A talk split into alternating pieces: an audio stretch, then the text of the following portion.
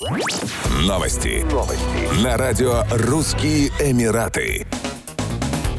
Резиденты Объединенных Арабских Эмиратов, работающие в правительстве и государственных компаниях Дубая, смогут присоединиться к новому накопительному пенсионному плану. Таким образом, будет дополнена действующая схема, согласно которой работники госсектора получают выходное пособие при увольнении. Программа будет внедряться поэтапно, и частный сектор сможет присоединиться к ней на добровольной основе. Инициатива предусматривает разработку различных инвестиционных планов, в том числе основанных на праве шариата. Работникам, которые не хотят инвестировать, будет обеспечена защита капитала. Инициатива сделает Дубай еще более привлекательным для иностранцев. Работников бюджетной сферы обеспечат всем, что гарантирует им и их семьям достойную жизнь. Фонд будет контролировать попечительский совет при помощи Дубайского международного финансового центра и в партнерстве с международными организациями, предоставляющими инвестиционные возможности.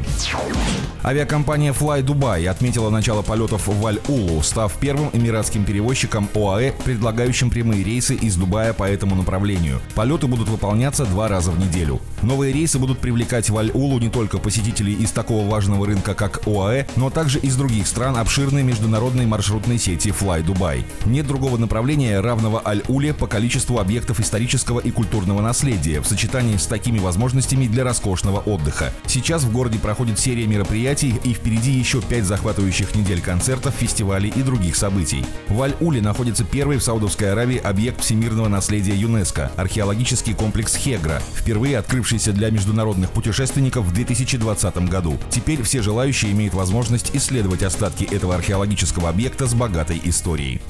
Еще больше новостей читайте на сайте RussianEmirates.com